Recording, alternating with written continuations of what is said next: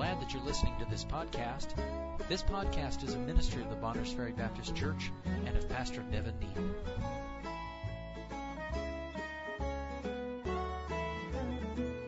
Let's go ahead and stand if you would. I'm going to read a few texts in the New Testament first, and then we're going to go back to the Old Testament to Numbers chapter 22. So, Jude, for time's sake, we're just going to read verse 11 tonight, not all the verses leading to it. So, Jude, verse 11.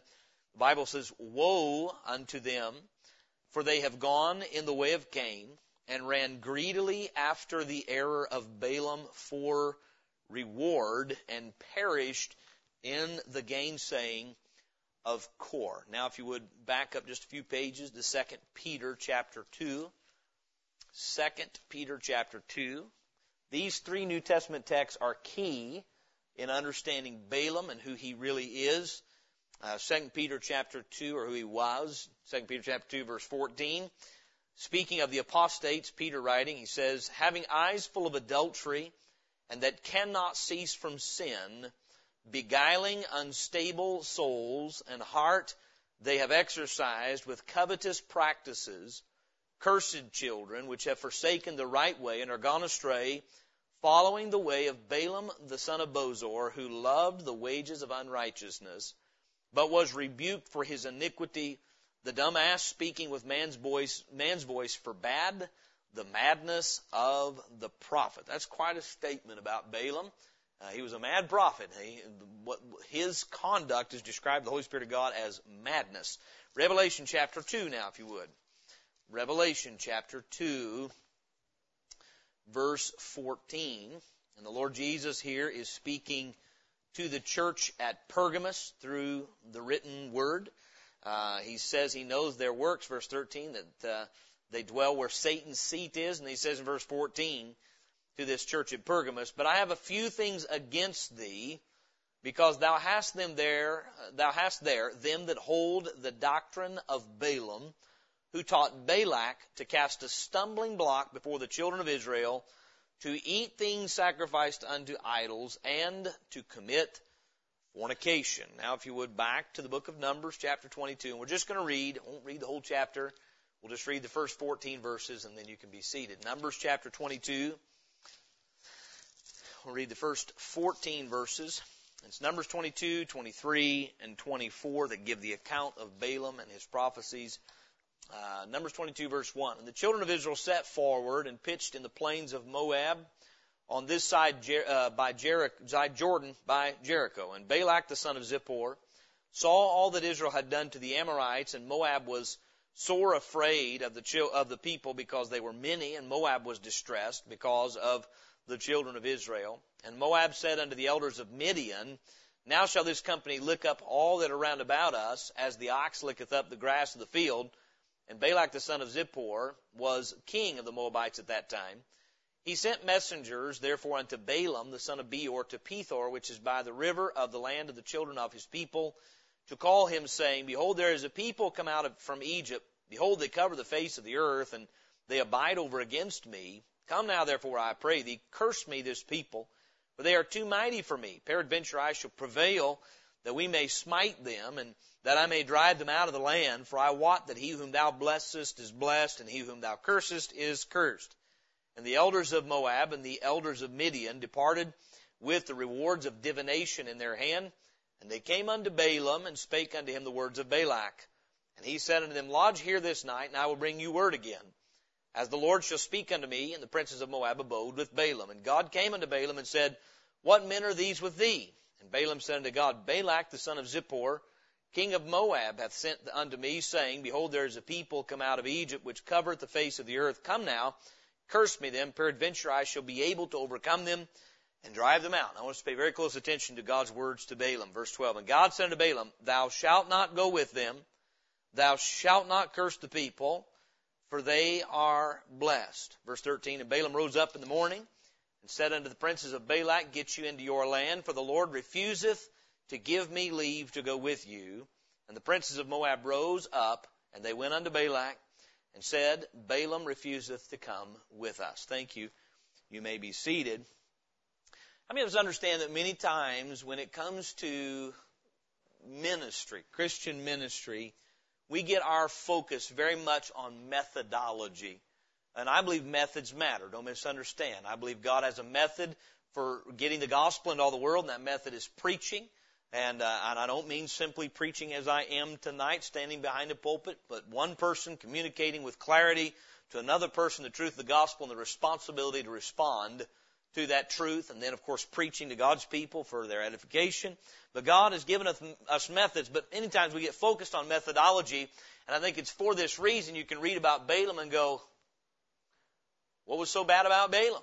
Balaam repeatedly said, I cannot speak but the words that God puts in my mouth. I can't curse who God has blessed, and I can't bless who God has cursed. I mean, Balaam, by his method and by his message, seems to be a loyal servant of God. It tells us the great depths of deception, not only that Satan is privy to, but that the heart of man is, is capable of. The Bible says the heart is deceitful above all things and desperately wicked. Who can know it? And as you read about Balaam, you can read the Old Testament account. And if you just read Numbers 22, 23, and 24, how many of you know by the end of chapter 24, Balaam does not curse God's people? He never does. God won't let him. Now we'll see throughout the message that statement is the key. I'm very concerned about people tonight who say something like this. Is there anything in the Bible that says I can't?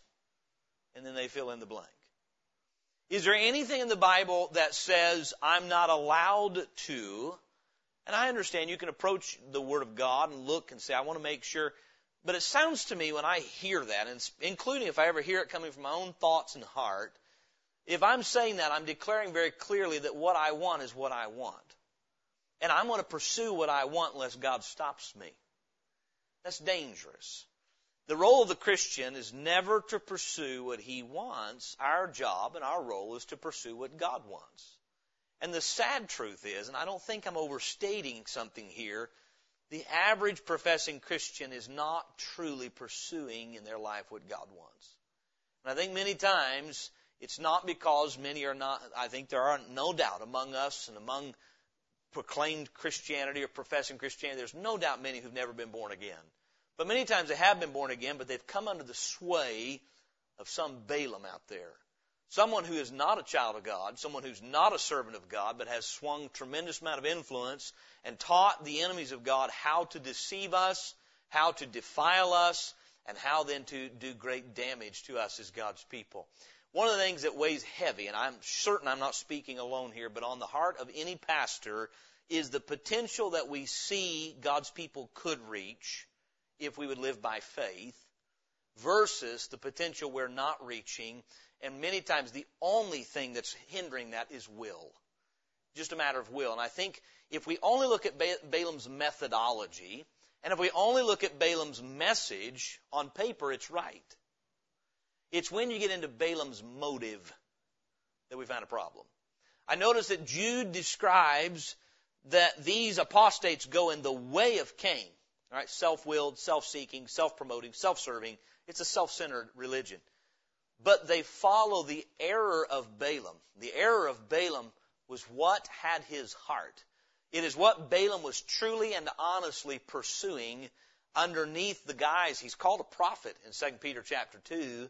Nonetheless, as a proclaimer of the word of God, his true motive was not the will of God. His true motive was something altogether different. By the way, the true motives of our heart will always come out in the end. What is in our heart does finally become expressed in our lives. It is impossible to keep the heart concealed forever. This is why Jesus said in Luke chapter 12 that that which is done in secret will be shouted from the housetops. So if I'm praying in secret, one day everybody's going to find out I've been praying. If in secret I am pursuing something other than God, it'll come out. And that's what happens with Balaam. It almost seems to me that it takes a number of chapters, number one. If you read on through, you find out in Numbers 31, Balaam's dead. Chapter 25, 24, he's still living and refusing to curse God's people. By the time we get to chapter 31, he's killed in a battle as he's there with the enemies of God, the Midianites. And so let's see we can't learn from Balaam. I think the applications are multiple here tonight. Even as Christians, it'll do us well to say, am I under the influence of the man's philosophy? Am I under the influence of his thinking? I believe one of the hardest things for you and I to see as, as just humans is our own motives. I believe it's very hard for us to know and understand our own motives. That's why we need a Bible. The Word of God is quick and powerful and sharper than a two-edged sword, piercing even the dividing asunder of soul and spirit and of the joints and marrow, and is a discerner of the thoughts and intents of the heart. What the Word of God does is it slices Balaam open and shows you the intent of his heart. And in seeing Balaam, not that necessarily you'll see yourself and know you're an apostate, but you and I do not want the apostates influencing us. We're to be under the influence of the Holy Spirit of God. And while they are influencing many, we must understand that the method that the apostate uses is he uses his knowledge of the things of God to educate the enemies of God in order to influence us towards sin. And so let us approach it from that standpoint. I'll give you five things about Balaam tonight, and I'll try not to be long at all. I don't think it'll take us too long to do it, but I think five things that uh, are very clear that should bring to light who this character was and why God has so many harsh things to say about him in the New Testament. First of all, we've read Numbers 22 verses 1 through 14. I want you to consider Balaam's commission. His commission. Balaam is offered a job. He's offered a job. The Bible calls it soothsaying. Another place it's called divination. The idea of soothsaying or divination is the idea of uh, foretelling through in, in essence, witchcraft. Uh, the idea of using some form of, of special power, not from God. So Balaam had the ability to to put curses, if you would, or blessings on people like a witch or a withered. It's not called prophesying in the Bible. What Balaam does, they brought with them in verse seven the rewards of divination. Later, Balaam, I believe in the book of Joshua, is called Balaam the soothsayer. Those are all terms for people that are involved in witchcraft, uh, involved with Satan and get powers from Satan to foretell or to put curses and so forth on people. And so that's, that's what Balaam's involved in. He's truly involved in witchcraft, but he's seen like he's a prophet of God. He's a very interesting character. By the way, it's a good time for me to put in a plug. God's people should not be within a hundred miles of anything that smells like witchcraft. And it's something I find. I'm just going to give a warning, a little caution here. I find that there is Christian literature that incorporates witchcraft terminology, soothsaying terminology, wizards, witches, friends. That's not of God to mix the holy and the vile. Well, and God has nothing good to say about witchcraft. It's rebellion. Rebellion is as the sin. Witchcraft is satanic. It's devilish. And so the idea of white magic or these kinds of things, it's not of the Lord. You never find anything in the Bible, nothing whatsoever in the Bible positive. In the Old Testament, Saul the rebel went to a witch. We find uh, that the kings were commanded to put the witches out of the land. In the New Testament, when people got saved, they burned their books that were based in witchcraft burned them. Uh, Acts chapter 19, I believe that is. Uh, 17, 18, 19, somewhere in there. My point is this. Here's Balaam. If you read your Bible carefully, he, he was given or offered rewards of divination, meaning if you'll use your special supernatural powers to put a curse on these people, we'll pay you. That's, that's what the king of Moab offered to him. And so then his commission, I'll give you a few things about his commission. Who was it commissioning Balaam to do this job. It's the enemies of God. It's the Moabites and the Midianites. These are people who still to this day, not that God hasn't saved some Moabites like Ruth or Midianites, but Moabites and Midianites were people who refused the God of heaven. People rejected the God of heaven. And when they saw that the children of Israel were conquering God's enemies, they said, wait a minute, we don't want to be conquered. That's what all the enemies in the land of Canaan did as well. What solution can we come up with so we don't have the, the same fate as the Amorites? They said, well, let's get Balaam. He's got special powers. He can put a curse on them before they get to us and fight us. Why did the Moab, eh, let me ask this, for the Moabites and Midianites, was there any other recourse? Could they have done something else? Other than just wait to get wiped off the face of the planet by the Israelites. They could have repented. They could have said, we deserve to, Rahab did it. Rahab showed everybody else, all the other Gentiles, how you could respond and not get destroyed by Jehovah God. But no, that repentance, it just amazes me. I mean, you have to forgive me if I hit a rabbit trail or two tonight. It amazes me how repentance is often not on the table. Oh, I know they're going to repent. Let's do something else. Um, the Moabites and the Midianites, some people say, why would God wipe those people out? Why wouldn't they repent? But instead, they said, how can we thwart the purpose of God? We know He's sending these people to destroy us, but we're going to outsmart God. So the people that are hiring Balaam they're not good people. This is Balak, the king of Moab. It's the princes of the Midianites. These are wicked. The reason God's going to destroy them is because they are vile. They've worshiped idols and they have been immoral. They've broken God's natural laws, God's written laws, uh, even though they may not have known the written. They were vile in God's sight and they're the enemies of God. That's who is hiring Balaam to do this work. Make no mistake, the enemies of God and Satan, God being God's chief enemy, he still hires people today. He still hires. You, you ever notice the tactic he tried to use with our Lord and Savior? If you will bow down and worship me, I will give you all these kingdoms.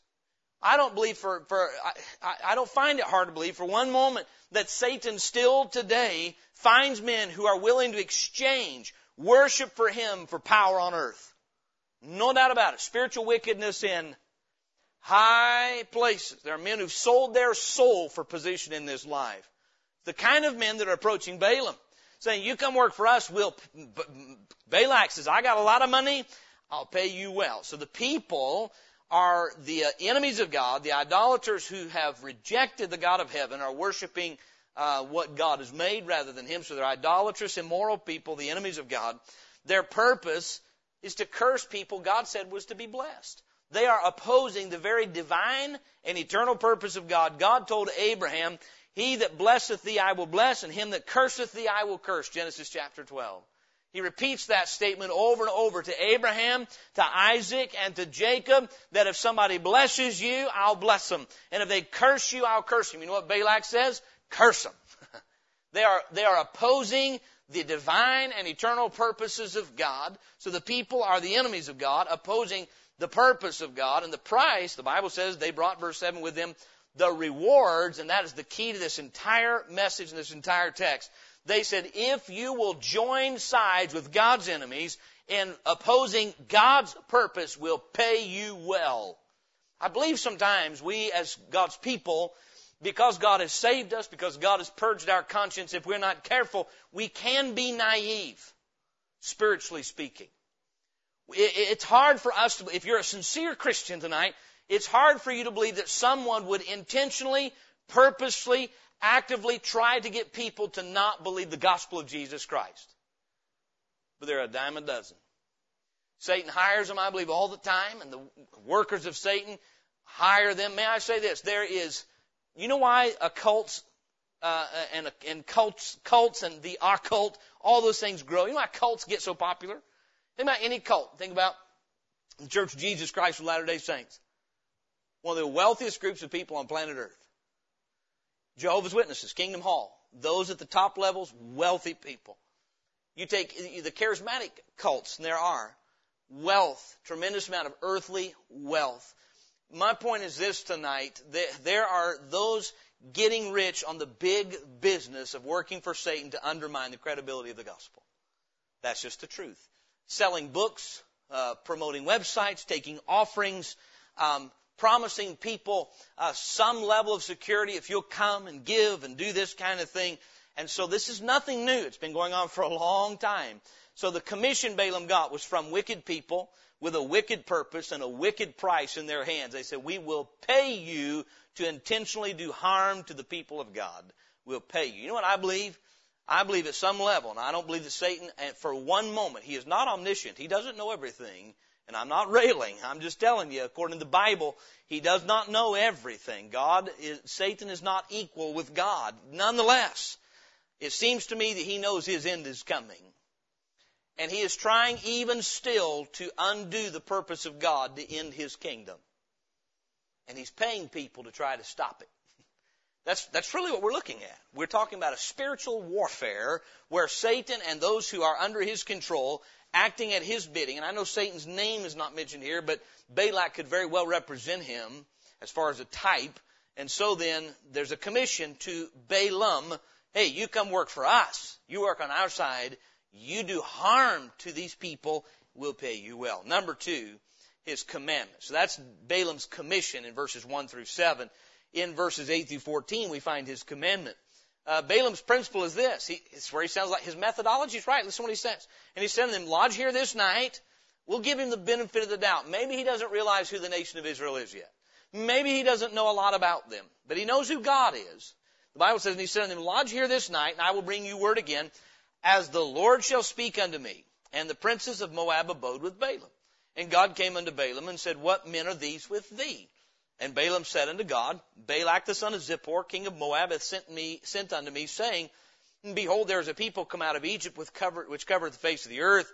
Come now, curse me then, peradventure I shall be able to overcome them and drive them out. Here's his commandment. And God said unto Balaam, now let's think this through. Very, this is a hard one to understand. Thou shalt not go with them. That's difficult, isn't it? Very unclear. Thou shalt not go with them thou shalt not curse the people, for they are blessed. Balaam's immediate response is right. And Balaam rose up in the morning and said unto the princes of Balak, Get you into your land, for the Lord refuseth to give me leave to go with you. And the princes of Moab rose up, and they went unto Balak and said, Balaam refuseth to come with us. If you have the mind of an investigator, you've already picked up on a problem. Anybody found Balaam's motive yet? He says, I wanted to go, but God won't let me. You notice that in verse 13? Get you into your land, for the Lord refuseth to give me leave to go with you. what I hear there? If God didn't tell me no, I'd go with you in a heartbeat. I really want to. I'm just not allowed.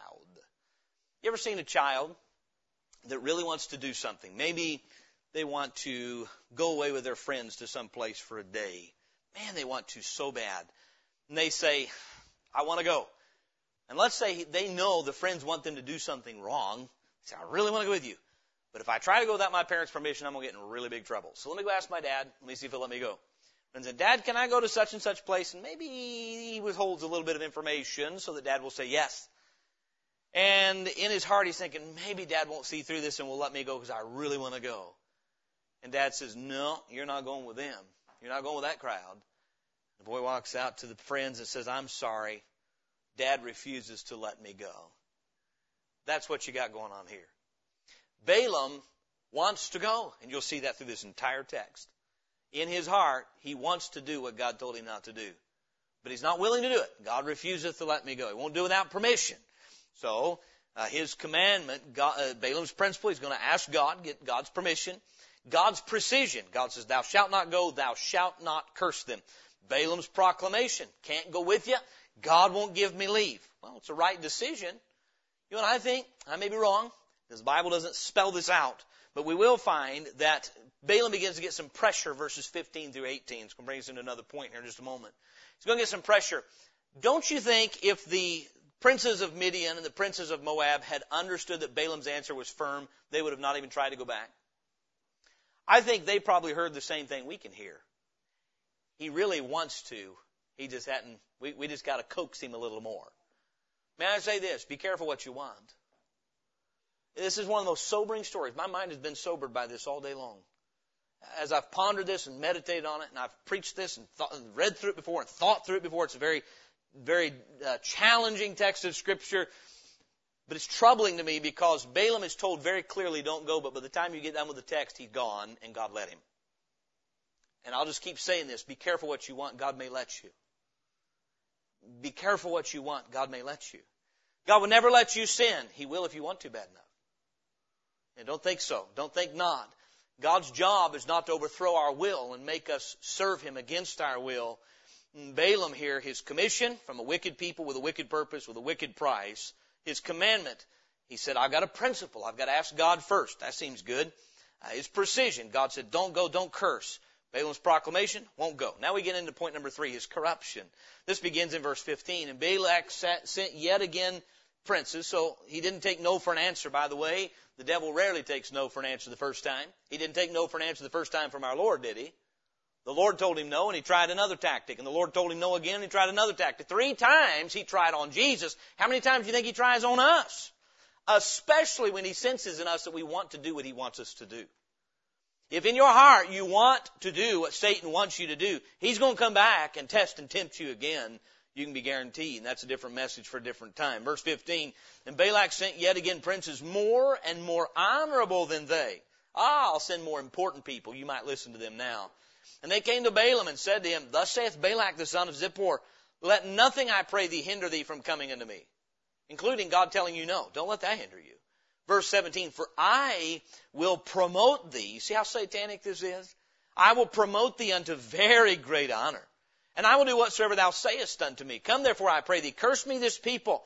And Balaam answered and said unto the servants of Balak, If Balak would give me his house full of silver and gold, I cannot go beyond the word of the Lord my God to do less or more. Now therefore I pray you, tarry ye also here this night, that I may know what the Lord will say unto me more. What more does he need to say? Yeah, he already told him. You know what that tells them? He wants to go. He wants to go. You know what? Sometimes God gives us clear and plain prohibition of certain things in the Bible. We say, well, let me pray about it. Let me tell you something. There's some things in the Bible you don't need to pray about. You and I don't need to pray about things that God has strictly forbidden. I wonder if God's really against it. What does your Bible say? What does your Bible say? That's what's important. And if the Bible is clear, there's no need to pray about whether or not it's right or wrong. God's character has not changed. And so then Balaam said, let me ask God again. Maybe this time he'll let me go. So we come back down to the text. He says, uh, verse 20, and God came unto Balaam at night and said unto him, now listen very carefully what God says to him. If the men come to call thee, rise up and go with them. But yet the word which I shall say unto thee thou shalt do. And Balaam rose up in the morning and saddled his ass and went with the princes of Moab. Verse 22. And God's anger was kindled because he went. If you read that too fast, it sounds like God is unfair. Didn't God say, go if you want to go? No.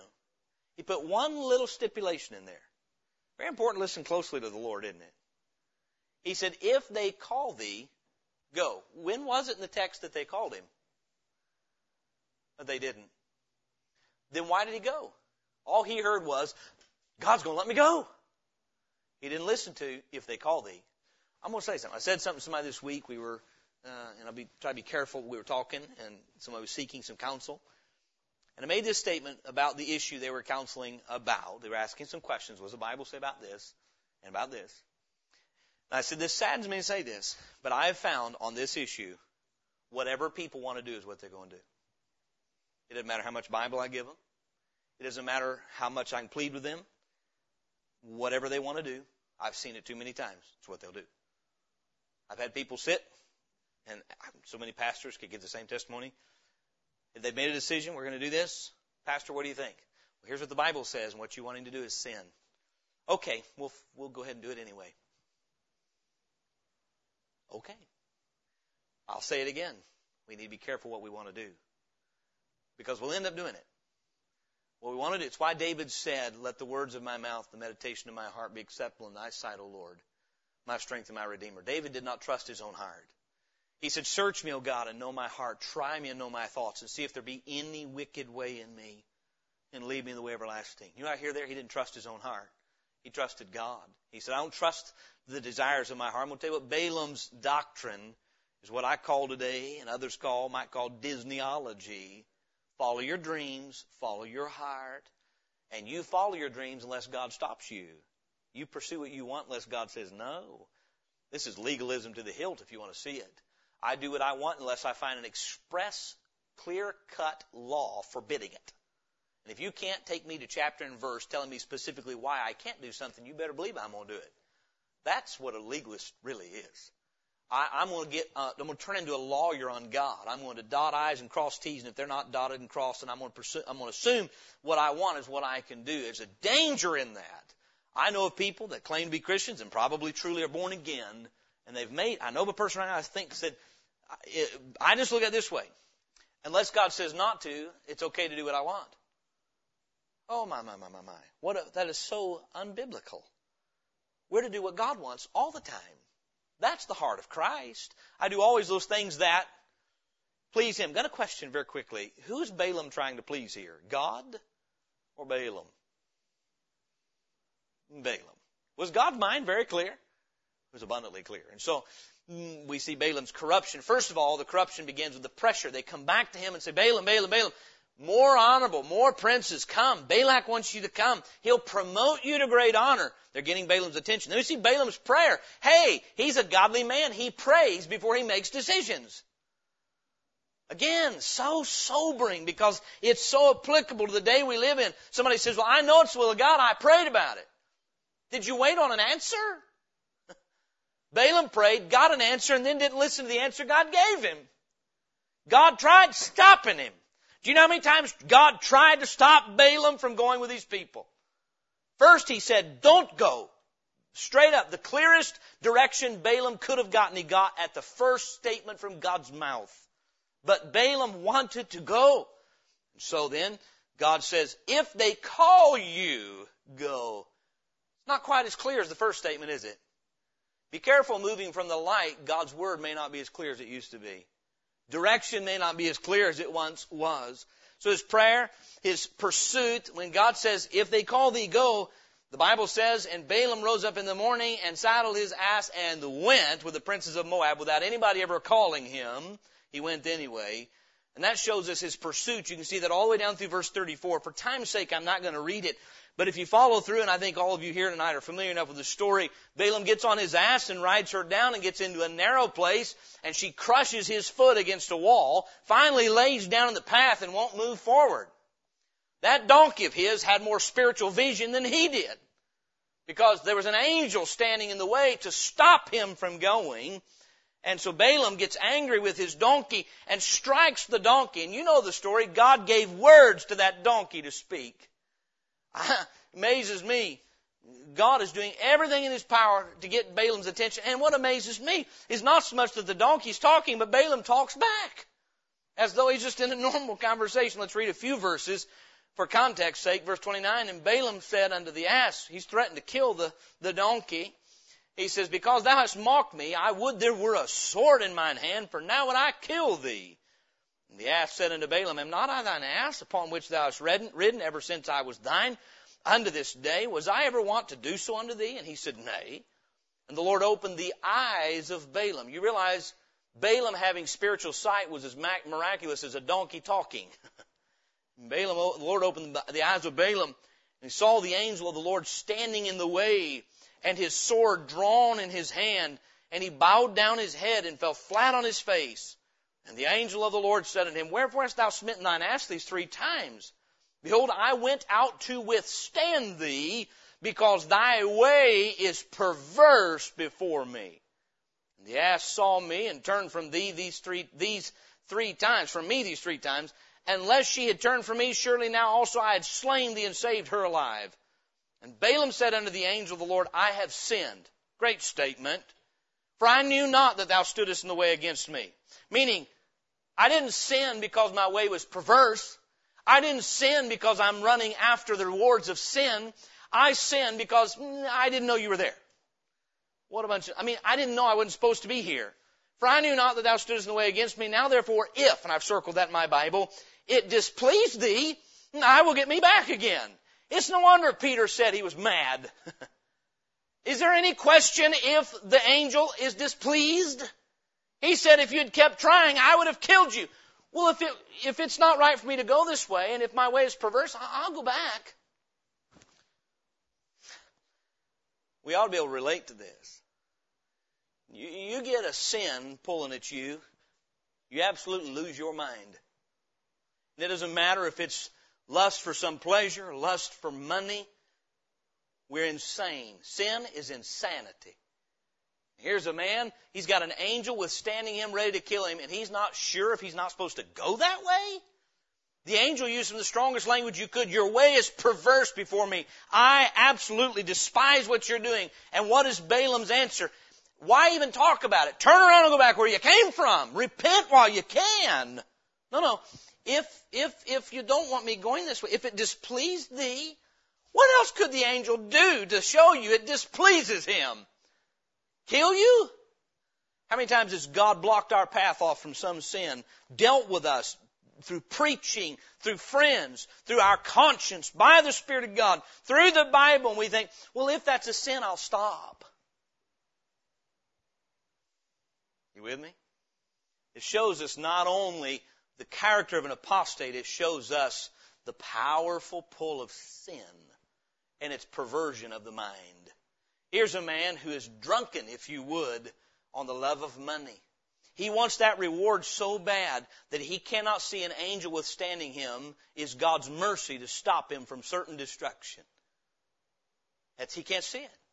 And so then, here's this, this is one of the most sobering and sad portions of this entire text. Verse 35, And the angel of the Lord said unto Balaam, Go with the men, but only the word that I shall speak unto thee, that thou shalt speak. So Balaam went with the princes of Balak. Do you realize what just happened? God says, have your way. Go ahead. You want to go? Go ahead. You realize within a few chapters this man's going to be dead, and as far as we know from Scripture, in the flames of hell. Because when God tried to stop him, he said, No, I want to go my way. All seeming to be a prophet of God. But he never was. So we find his corruption, the pressure he came under. They pressured him, come, more princes, more honorable. The prayer he made, the pursuit he had, the permission he was given. And the Bible makes it clear. We read earlier in 2 Peter 2:15 and 16 and Jude 11 what was his full-blown motivation. The Bible says he ran greedily after the reward. He was promised a paycheck if he would go do this, and that's all he could think about. Now the paycheck may be money. The paycheck may be some pleasure in this life, but Satan always promises a paycheck. He just doesn't tell you that the final paycheck is death. Sin always has some allure attached to it, and I know I'm preaching a couple of different subjects tonight, but here's Balaam, this man being used by Satan ultimately he's going to be used by Satan to do harm to the people of God. And we find his corruption and that his ultimate purpose was not as, it, as he made it sound. He made it sound like, I want to do what God wants and I won't dare disobey God. Nonsense. When God tried repeatedly by giving him direct commandment, don't go, and then giving him another commandment, only if they call you, go. There was enough clues to Balaam for him to know beyond a shadow of a doubt that God did not want him within a hundred miles of the king of Moab but he ended up going anyway. His commission, his commandment, his corruption, his purpose was not pleasing God. His purpose was getting the paycheck that came for doing what was wicked and wrong. Sin always promises a paycheck and it always delivers. There is pleasure in sin for a season. I'm going to tell you the counterpart to Balaam is Moses. Moses counted the, the, the treasures in Egypt. He counted them not nearly as valuable as obeying and serving Jesus Christ. And he, he forfeited all of that in, in, in uh, honoring the Lord and doing what the Lord called him to do. And so Balaam's commission, Balaam's commandment, Balaam's corruption. Then we come to Balaam's counsel. Turn to Numbers 31, if you would, verse 16. Numbers chapter 31, verse 16. This is after uh, they've gone to battle and they, they've ended up killing Balaam. We'll get that verse here in a few minutes. But Numbers 31, verse 16. After the battle, the women of Moab and the Midianite women were brought in from the battle. They weren't slain in the battle, and Moses is upset. And Moses, verse 13, and Moses of Numbers 31, verse 13, and Moses and Eleazar the priest and all the princes of the congregation went forth to meet them without the camp. These are the men who've gone to war against the Moabites and the Midianites. And Moses was wroth, verse 14, with the officers of the host, with the captains over thousands and captains over hundreds, which came from the battle. And Moses said unto them, Have you saved all the women alive? Behold, these caused the children of Israel, notice, through the counsel of Balaam, to commit trespass against the Lord in the matter of Peor, and there was a plague among the congregation of the Lord. It was Balaam that taught Balak how to allure the children of Israel into immorality and idolatry. What Balaam couldn't do through a direct curse, he succeeded in doing through counsel. Counsel. Blessed is the man that walketh not in the counsel of the ungodly, nor standeth in the way of sinners, nor sitteth in the seat of the scornful, but his delight is in the law of the Lord, and in his law doth he meditate day and night. What Satan may not be able to do through cursing you, through the counsel of the wicked, he may get it done. Let me say something. Any counsel that does not line up directly, specifically, and completely with this book should be thrown in the nearest garbage can. I'll say it again. Any counsel that doesn't line up with this Bible. That is in, is not in con, uh, uh, alignment with God's word should be pitched. We are prone many times to listen to the counsel of the Balaams because it's appealing to our what? Flesh. Balaam taught the king of Moab how to seduce God's people into sin. I'll say this today. God cannot bless a church that's filled with the leaven of sin. He can't against his character. if You read Revelation 2 and 3. He says to the churches that he's writing to, this is what I uh, am pleased with in you. Nevertheless, I have somewhat against thee. And he says to the church at Ephesus, unless you go back to your first love, I'm going to put your candle out. That's, friend, that's New Testament. That's the age of grace. There's no church in Ephesus today. The candle's out. It tells me they didn't repent. God cannot put the blessings of grace and blessings of fruitfulness on a church that's seduced by a lying devil in a lying world. That's why he says, be not conformed to this world. It's imperative that we don't uh, fall under this, but yet Satan's hired counselors to teach us how to sin as God's people. And so then his counsel, the recipient of his counsel was Balak. He taught Balak how to counsel God's people uh, to, to get people seduced into sin. Look, if you would, very quickly at Revelation chapter 2. It's what I've been referring to. Let's go ahead and read it. Revelation chapter 2, verse 14. I read it earlier. I'll read it again. Again, speaking to the church of Pergamos, and they were in a wicked place where Satan's seat was. They had a martyr there, someone in that church who had died for the cause of Christ. Uh, Revelation chapter 2, uh, verse 13, I know thy works and where thou dwellest, even where Satan's seat is, and thou holdest fast my name and hast not denied my faith. Even in those days when Antipas was my faithful martyr, who was slain among you where Satan dwelleth. But I have a few things against thee, because hast there, thou hast there them that hold the doctrine, that's the teaching, the doctrine of Balaam, who taught Balak to cast a stumbling block unto the children of Israel, to eat things sacrificed unto idols, and to commit fornication. eating things sacrificed to idols was being complicit, if you would, with idolatry. It wasn't necessarily practicing idolatry, but putting your stamp of approval on it. You and I must stay away from every scent of idolatry in our lives. We worship one God and Him alone. And I'm reminded tonight that before the doctrine of Balaam made it into the church of Pergamos, there were some things written in Ephesians and written in 1 Corinthians to remind God's people, don't you believe a doctrine that gives you permission to do things that stirs the wrath of God? Well, let's read this again tonight, Ephesians chapter 5. Ephesians chapter 5. If you have, or I have, some belief tonight that makes it okay to continue in some gross practice of immorality or some love of something other than God, that doctrine is not of God. And there's many doctrines today giving people a license in their life to have sin. You and I both know. I love 1 John 1 9, but if you use 1 John 1 9 as a quick eraser to sin and then sin and then sin and then sin, you've missed the purpose of 1 John 1 9. The purpose of 1 John 1 9 is not a permission slip to keep on sinning and just go confess it and God will wash you clean. You go out and sleep around, but always ask God to forgive you after you do. Friend, that's Catholicism repackaged. That's not the purpose of 1 John 1 9. The purpose of 1 John 1 9 is getting it cleansed from your life, not continuing in your life. Romans 6, 1 and 2, shall we continue in sin that grace may abound? God forbid. That's never been the purpose. And so any doctrine that makes sin permissive, may I say this, any doctrine that lightens your attitude towards sin. Now listen, we need to be gracious, patient with people, but never permissive of sin. Never. May I say that again? May we be patient with sinners, but never permissive of sin. Uh, the Bible says, let love be without dissimulation. Abhor that which is evil. Cleave to that which is good. If I'm reading, I think back to years ago as a youth, I read a book and it gave me a sense of, well, there's some things in my life, but they're not as bad as I thought they were. It soothed my conscience about known sin in my life. And I look back at that book and say, I wouldn't give that to my worst enemy. It was a great disservice to me. It gave me license and permission to continue in something that God was trying to deliver me out of.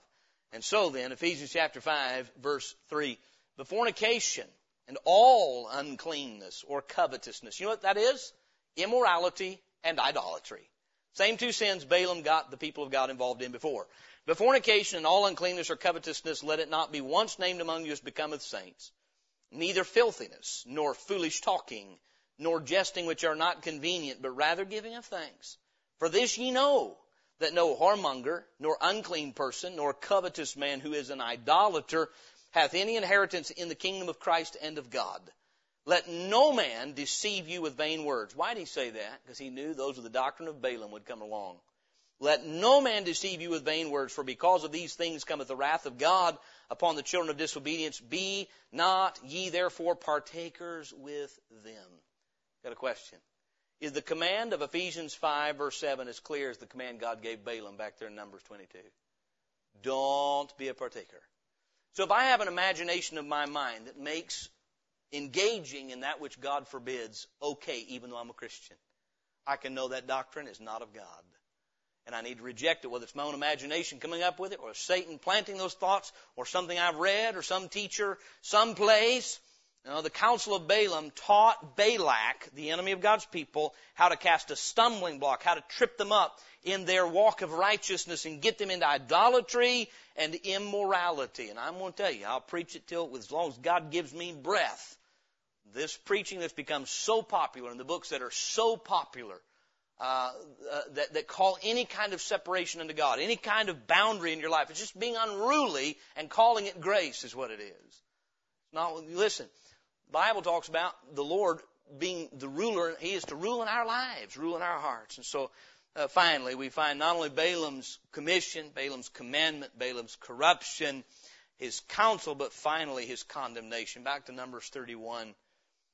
Verse 7 says, And they warred against the Midianites as the Lord commanded Moses, and they slew all the males, and they slew the kings of Midian, beside the rest of them that were slain, namely Evi, and Rekem and Zur and Hur and Reba, five kings of Midian. Balaam also the son of Beor they slew with the sword. Like a little on the end. Now, quick question. Balaam ignored the warnings of God, ignored the commandment of God to chase a reward that he, I don't know if he got it or not. If he did, he never got to spend it. What we see here is the futility of his life. 1 uh, Timothy 6, 6 through 10. We'll close there in just a minute. The futility of his life. He, he pursued something. He pursued a paycheck that he never got to spend. Never got to. By the way, what, what a lesson on sin in general. But may I say this, for those are, that are the Balaams of our day, there are men who are defying and denying the Word of God, ignoring it in their lives, bypassing it, and teaching people how to disobey it because it's going to make them wealthy in this life. And they are. And they're going to step into eternity and lose it all. Every bit of it. The futility of his life and the fatality of his decisions are what we see. Balaam ignored the voice of God to his own peril. Now, if you would, 1 Timothy chapter 6. We're warned as God's people not to get caught up in this kind of thinking First Timothy chapter 6, and the warning here is against covetousness, against idolatry, if you would, the love of money. First Timothy chapter 6, verse 6, but godliness with contentment is great gain. For we brought nothing into this world, and it is certain we can carry nothing out. And having food and raiment, let us be therewith content. But they that will be rich fall into temptation and a snare, and into many foolish and hurtful lusts, which drown men in destruction and perdition. For the love of money is the root of all evil, which while some coveted after, they have erred from the faith and pierced themselves through with many sorrows. Look at verse 11. But thou, O man of God, flee these things and follow after righteousness, godliness, faith, love, patience, meekness. Fight the good fight of faith. You know, we're warned tonight of the error of Balaam. The error of Balaam. There are men who have sold out. They've sold out the truth of God's word for the paycheck uh, the promise of the things of this life. And there are, di- again, dime a dozen. Dime a dozen. Men who know exactly what the Bible says, but teach people to go against it. And why?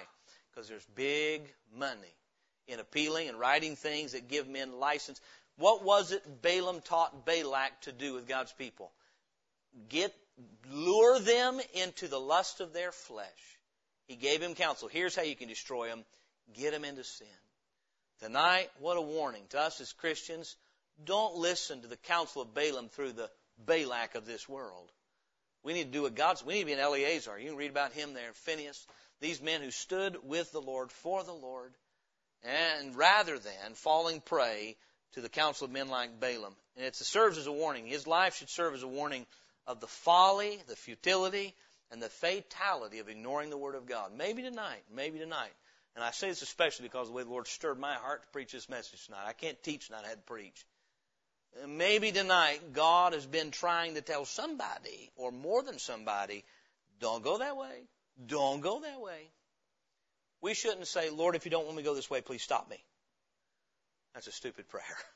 I'm sorry, not very good grammar. That's just foolishness. If we know the mind of God, we don't have to ask Him.